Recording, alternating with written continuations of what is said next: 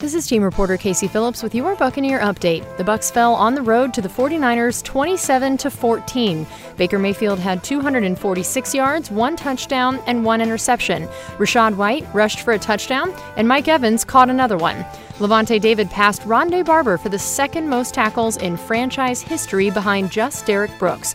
He and Vita Vea each had one sack, and rookie Yaga Diaby had his first multi-sack game of his career. For the full postgame coverage, visit Buccaneers dot com.